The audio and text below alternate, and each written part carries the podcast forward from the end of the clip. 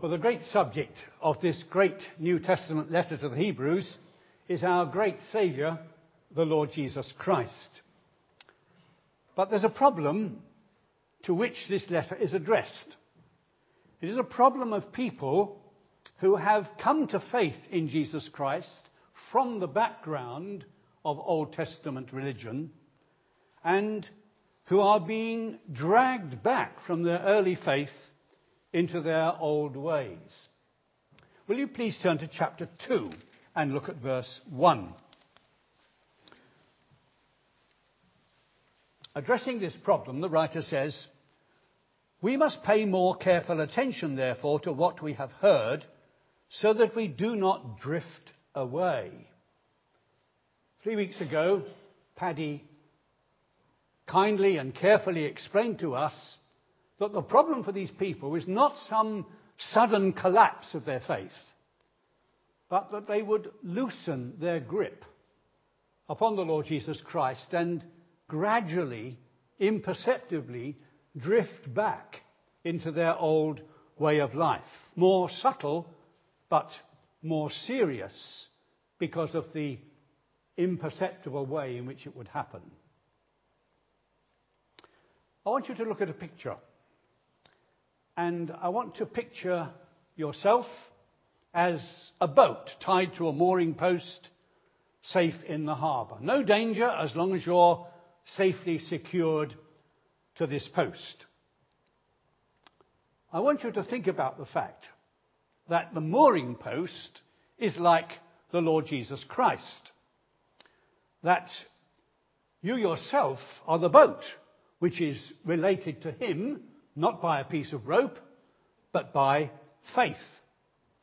And what we need to do is to keep on holding on to Him. And the whole purpose of this letter to the Hebrews is to encourage us to hold firmly and to keep holding on firmly to the Lord Jesus Christ. Now, throughout the letter, there are many warnings about this very matter. If you look, for example, at chapter 3 and at verse 6, you will find that the writer says this Christ is faithful as a son over God's house, and we are his house, if we hold on to our courage and the hope of which we boast. You see, we're only safe if we're holding on to him. Chapter 3 and verse 14. Again, the same kind of thing is being said. We have come to share in Christ if we hold firmly to the end the confidence we had at first. And then later in chapter 6, he urges them to show the same diligence right to the end. Now, what we're going to look at tonight is that the way in which he encourages us to keep holding on to Christ is to show us what a great and a secure and a firm and a strong post he is so that we may be the more sure to hold on to him. It's all about the Lord Jesus and his being this great high priest. So that it will be unthinkable that we should want to let go of him because he alone is the security that keeps us as we keep holding on to him. Now, the passage that we were asked to look at runs from chapter 4, verse 14, to chapter 5 and verse 10. And uh, it uh, contains four things about the high priest that he's a victorious high priest, that he has gone through the heavens, that he's a sympathetic high priest, he sympathizes with our weaknesses, that he's a submissive high priest, in that he submitted to God's ways and that he's an effective high priest because he became the source of eternal salvation. But I found that was quite a mouthful and quite a lot to attempt in one message. So we're only going to look at one aspect of that tonight. We're going to look at the matter of his being a sympathetic high priest. I didn't know we were going to come here tonight and hear that one of our families was involved in a car accident on the way home from church this morning. But as we hear that news, our heart goes out to them, doesn't it? We sympathize with them. We think about what they may have been through and what may be happening to them and tomorrow and all that. Our heart goes out to them.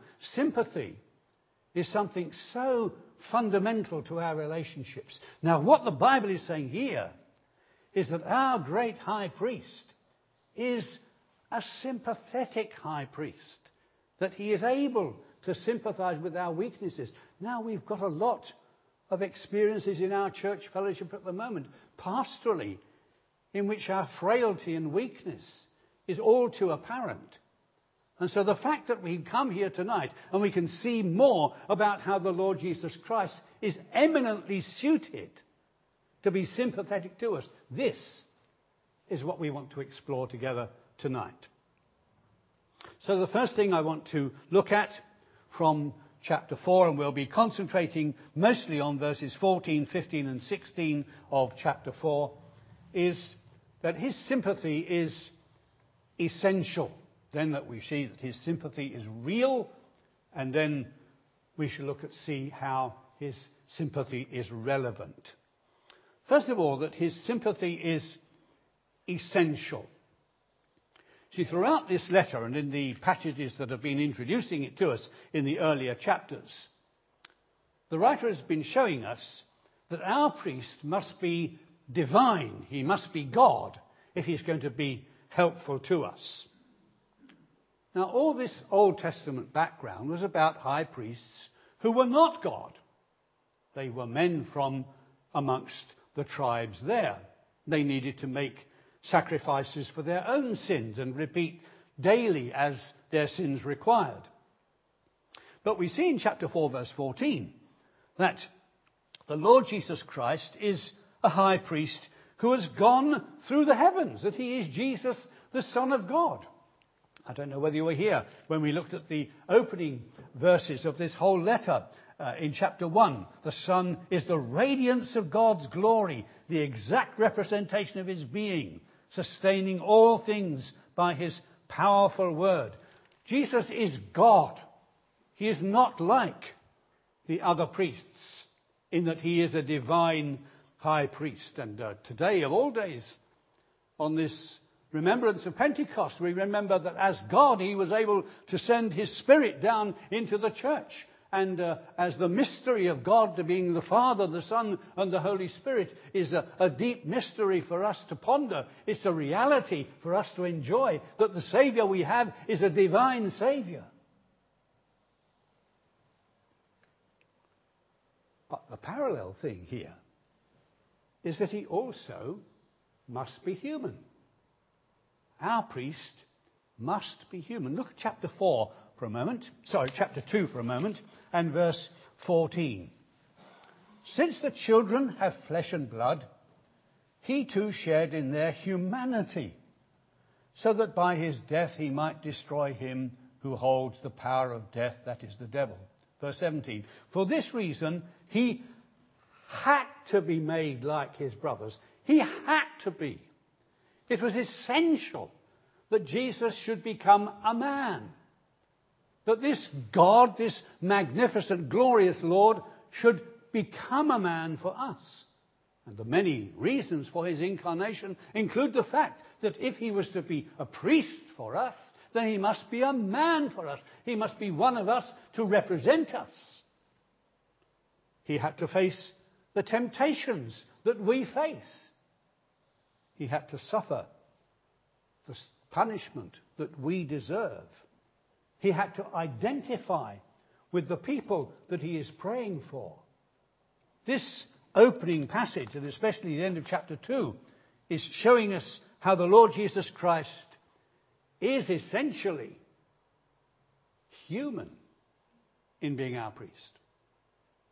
And of course, the wonder of the gospel message, what sets this gospel apart from other religions in the world, is that he is both at the same time that he is God Most High and fully human. That in his one person, the Lord Jesus Christ marries the reality of divinity and the reality of our humanity in a manner which makes him different from any other being, any other person we ever knew. And this is the high priest. This is the one who is essentially sympathetic because it's of his essence that he is sympathetic. A man has human feelings. And as a man, he has these fellow feelings. He is sympathetic with us. If he is to be our Saviour, it's essential that he should be God enough to deal with our problems and man enough to want to do so. Let me look now at the second main thing to say that his sympathy is real. His sympathy is real. You see, Jesus shows us that God has feelings. Now, there have been many theologians through the years that have questioned this, that God could have feelings at all, because so many of our feelings get out of control so easily, don't they? You may feel upset with somebody, and it's easy then to become anger, and this anger to, to, to spill over and, and lose our temper or, or our, our, feelings of sympathy can uh, become so soft that, that, we're not really able to help people at all. Some people have, had questions about this matter of, of God having feelings at all. The word sympathy is made up of two parts. It means with and feeling, feeling with us. Now, in the years between the end of the Old Testament and the beginning of the New Testament, the Jewish people went through a lot of wars and trouble. And their high priests moved from being religious figures to becoming political figures. They became rulers with human authority. And as tends to happen in some governments, in some countries, I don't know how this happens, but somehow people who have power and authority, they seem to get out of touch with ordinary people and uh, don't understand why people get upset about things that they do. But it's human nature, isn't it? The Old Testament priests began as religious figures of great religious importance. They became political figures. And they lost touch with the feeling of people. That's why this expression you see here in verse 15 is an unusual one. Because the writer says, we do not have a high priest who is unable to sympathize with our weaknesses. Why doesn't he go, for, go straight forward and say, we do have a high priest who is able to? Because all the high priests they've known have been men who couldn't possibly sympathize with ordinary people. Because they were the high priests, they become these political rulers. They become more bothered about their own self interest than anything else. But here he is saying, Jesus really does sympathize with us. He is able to do this because his feelings are real. Now, we've already said that the letter paints this impressive picture to us of the greatness of the Lord Jesus Christ. But he is not so high, so holy, so supreme that he cannot and does not feel for us and feel with us. His feelings are real. It's also evident in the way in which immediately the writer goes on, in the end of verse 15, to say that he was tempted just like us. What it means to be human in this world is to face the enemy and to face the enemy who hates us and wants to destroy us and wants to bring us down. Now, we have all kinds of weaknesses. We'll look at some of them in a few moments' time. But our spiritual weaknesses are our greatest weaknesses. And I don't need to remind you that when we think about the devil and how clever he is, and how subtle he is, and how many times he attacks us, then temptation is one of the things in which we have to confess we are often very weak indeed. Now, the Lord Jesus Christ came into this world to be a man, to feel for us, and to face our enemy for us. And you remember how at the beginning of his ministry, Before he gets involved in a lot of other things, he goes away to the desert there and he meets the devil. And the devil brings to him these repeated temptations. But what's it say here? He was tempted in every way, yet was without sin. He faced our enemy, but he did so with victory at every point. Turn over to chapter 5. Very interesting reference here in verse 7. Have you ever noticed this about the Lord Jesus? 5 verse 7. During the days of Jesus' life on earth, he offered up prayers and petitions with loud cries and tears to the one who could save him from death. This echoes that time in Gethsemane, doesn't it, when he knew what was happening. He knew what was going to come. He knew what they were going to do with him. He knew how that he was going to have to bear not just the physical torment of crucifixion, but the spiritual agony of suffering the just punishment of sin in his own body on the tree. And because he was human, this is agony for him. This is something which he faces and has to face down. I do want to just spend a moment looking at this little word in verse 15. We have one who has been tempted in every way. Every way. There are people who say Jesus couldn't understand what I'm going through. I say this with seriousness. He never married, did he? One of the greatest causes of strife and distress and human weakness and failure is broken marriages and the strain on marriages. How could he have suffered as we suffer and be tempted as we're tempted? Doesn't say anything in the Bible about his facing sexual temptation, does it? And yet, how these things pound in upon us day after day. What about television, that mixed blessing which is so enriching, but also can be so damaging? He never had that to face, did he? But you see, what the Bible is saying here is that whatever be the different temptations of people at different phases in history, and we are just one little snapshot, aren't we, of all the centuries of the history of mankind, whatever you say about what people face, in principle, the Lord Jesus Christ knew it all and faced it all. You think the television may be a bit of a problem to you? Do you know what the devil did to the Lord Jesus Christ? He showed him all the kingdoms of this world and the glory of them. Not just a little bit you can see on the screen. Not just that bit that makes you jealous that you haven't got what they got or live where they live. All the kingdoms of the world were shown to him. And he rebuked the devil because he had to face obedience even to the end. The Lord Jesus Christ was tempted just like us, but he was without sin. This is a very real sympathy.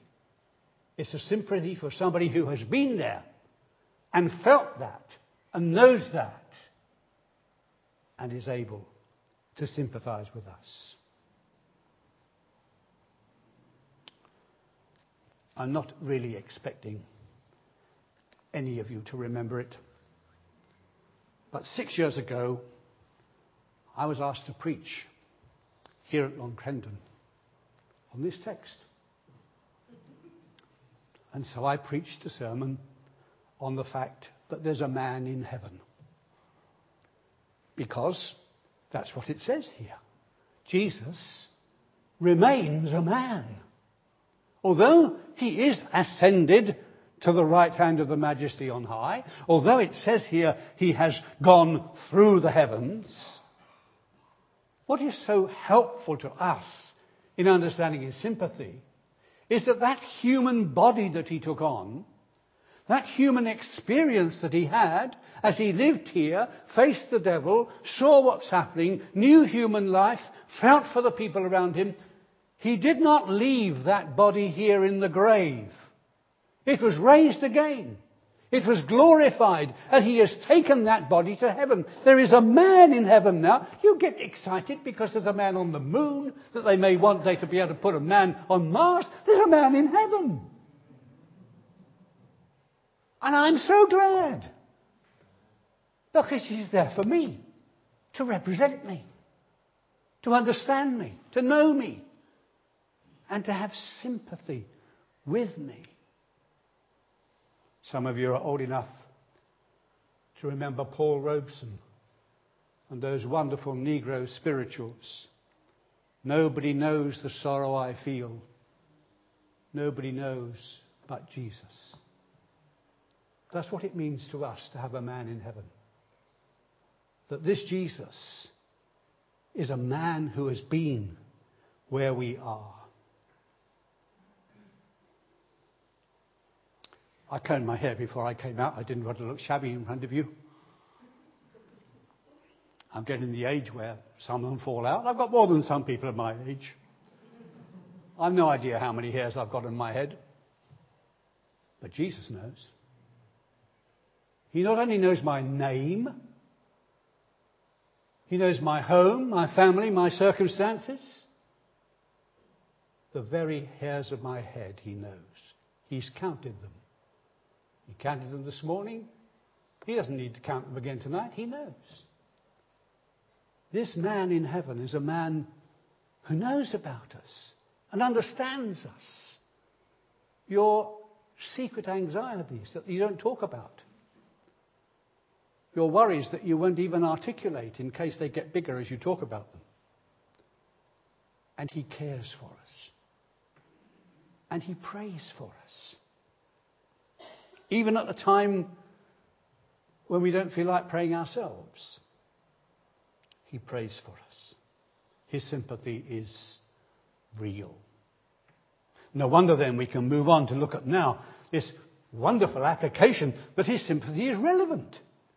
It's relevant to, to you and me. Because you see, our weaknesses, look at it in this text it says here in verse 15, it's in the plural. Our weaknesses are many.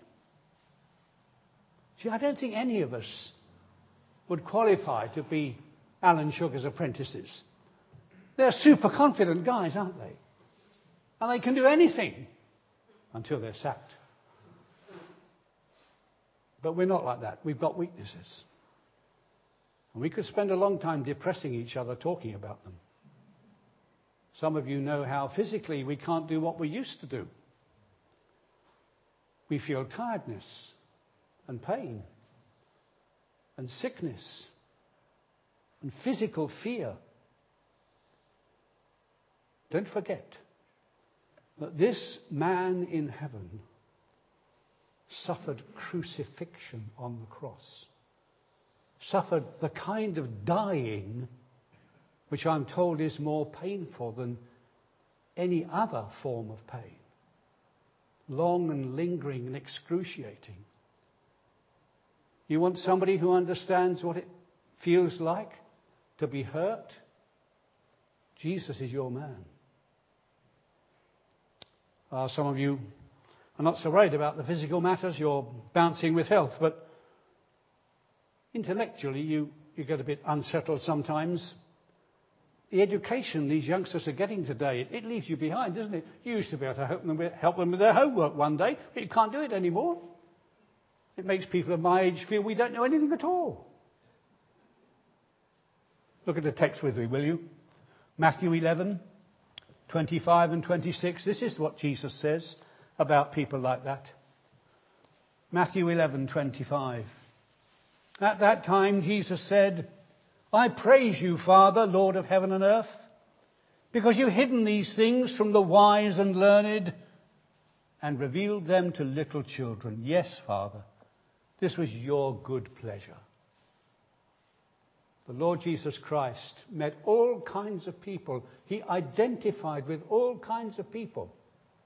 The people who knew it all were the people Jesus said knew nothing are the people who came to him with their frailty and weakness and saying, I don't understand this, are the people that Jesus said, I'll teach you if you come to me. I spoke a little while ago about the matter of feelings. Emotional weaknesses are sometimes the most painful of all, aren't they?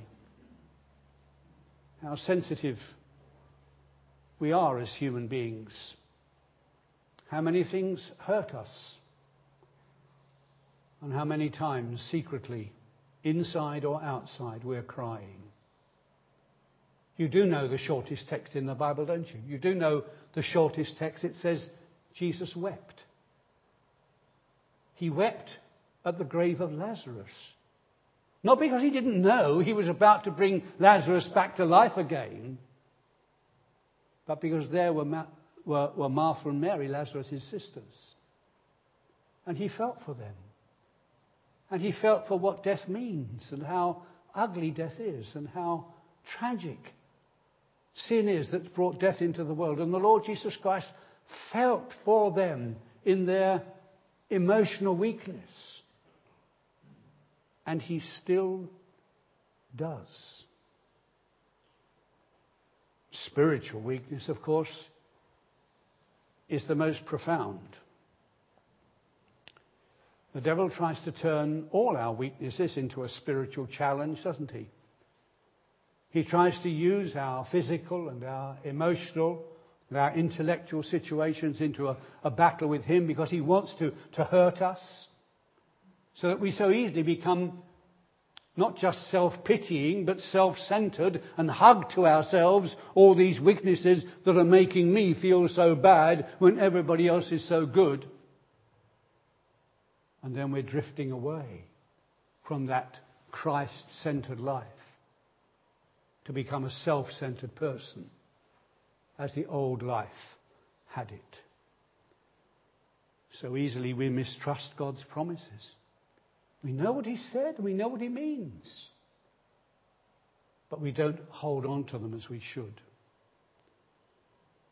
Worst of all, we are tempted to feel nobody understands. When we pluck up courage and try and talk to people, they're too busy. Even whilst they're talking to us, they're looking for something else. Our friends, sometimes our family. I can say this without being unkind to anyone present. Even pastors, you know, can let you down. Sometimes they don't seem to be able to feel for you because they're not a high priest. They are men like you. But this man is a man like you who is in heaven for you and who is there praying for you with all the strength and courage of one who was tempted in every way yet was without sin. You see, the high priest came to pray, didn't he? That was his role.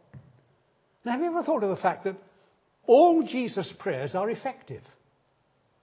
The Father never turns away his Son. Everything the Son asks for, he gives to him. Look at what it says here in chapter 7 and verse 25. He is able to save completely those who come to God through him because he always lives to intercede for them. He's alive today. He's a man in heaven today, and he's a high priest in heaven today. So what he is doing amongst many other things, ruling the universe, building his church, caring for his people, what he is also doing is he is praying. And our names are written on the palms of his hands. And he's interceding for his people in a way which is always effective. God accepted him when he offered his sacrifice. God demonstrated his divinity by raising him from the dead. God took him to heaven there and welcomed him and established him there in heaven to intercede for us. And doesn't it make a difference to know that somebody's praying for you and to know that he is praying for you? There's a little incident in Luke 22. Luke 22 and verse 31. Simon Peter's getting into trouble again, as he seems to so often. Simon, Simon, Satan has asked to sift you as wheat. But Jesus says, I have prayed for you, Simon, that your faith may not fail. And when you have turned back, you see, he knows he's going to turn back. He knows he's going to fail. But Jesus knows that because he's praying for him, God will answer his prayer and Peter will be restored and he will be restored to strengthen his brothers. What a difference it makes. When somebody says to you, I'll pray for you, think of the difference it makes when Jesus says, I'm going to pray for you. And I'm always living to intercede for you. But it gets better, doesn't it? Look at verse 16 now. Look at what it says here in verse 16 about his throne. Immediately he's spoken about the Lord Jesus Christ being sympathetic with us. He makes the application. Let us then, what shall we be doing about it? Let us then approach the throne of grace with confidence so that we may receive mercy and find grace to help us in our time of need.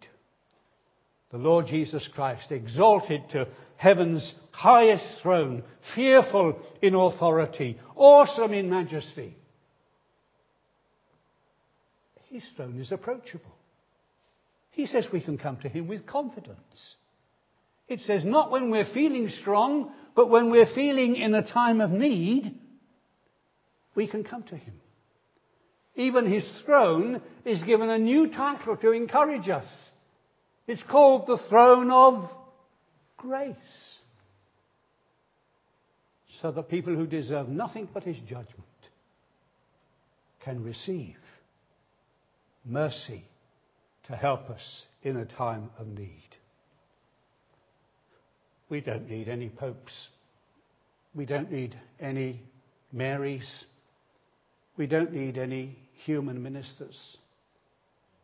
We can come directly to the throne of grace with confidence. Because there, our high priest is interceding for us. We must conclude. I was glad to be asked to preach on this again because I know something of my own weaknesses, and I expect you know something about yours. But the Lord Jesus Christ is not a distant ruler too busy to bother with us. He became a man so that he could understand what men and women feel and with perfect knowledge of our every need. He has this touching sympathy for our failed struggles. Two things then we can do. First of all, we can come to him. We can come to him as we are now. You feel you're too weak to come to him? That's very what he's saying here, isn't it? That's exactly what he's saying. Come to me in your weakness. Even if we have never prayed before, even if we've never sought him before, we can come to him as we are. Confused and weak and uncertain. And know that he sympathizes with us. And we can come to him and know he won't turn us away. And then, of course, the point of this passage is that we must keep on holding on to him. We mustn't allow anything to drag us away from Him. This word confidence is great, isn't it? It's saying to us that whatever we're doing, we must keep on coming back to Him and must keep on praying to Him. It isn't accidental that this text is before us on the day of Pentecost, when we're remembering the coming of the Holy Spirit. What is the great need of my spiritual life? It's the Spirit of God to be in me, to enable me to be useful to Him. What is the need of our church? It is the bestowing of the Spirit of God. It's the wisdom we need from the Spirit to know what to do. It's the grace we need from the Holy Spirit to empower us in what God has given us to do in this situation. And we need the Spirit. And so we can keep on coming to Him in the confidence that He sympathizes with all our weakness and He knows and feels what's best for us. We're going to sing a hymn now, and then after we've sung the hymn, we'll sit down and we'll have a time of prayer because some of you may have things that have come to your mind that you think you should be praying about in the light of this. We'll pray after we've sung this hymn, which is about our high priest. With joy we contemplate the grace of our high priest above. His heart is made of tenderness and overflows with love. Touched with the sympathy within our frailty he has known. He knows what fierce temptations mean, for he has felt our own. We'll stand to sing.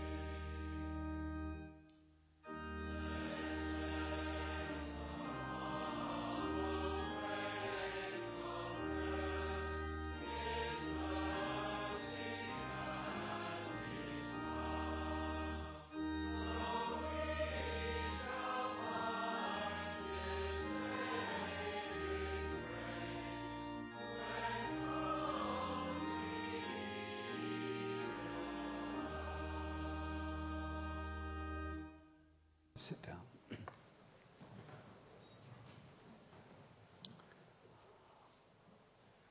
I'm going to suggest that you pray quietly where you are. Perhaps you know someone who fits this text, a time of need. Perhaps it's you that has this time of need. There are people in our fellowship.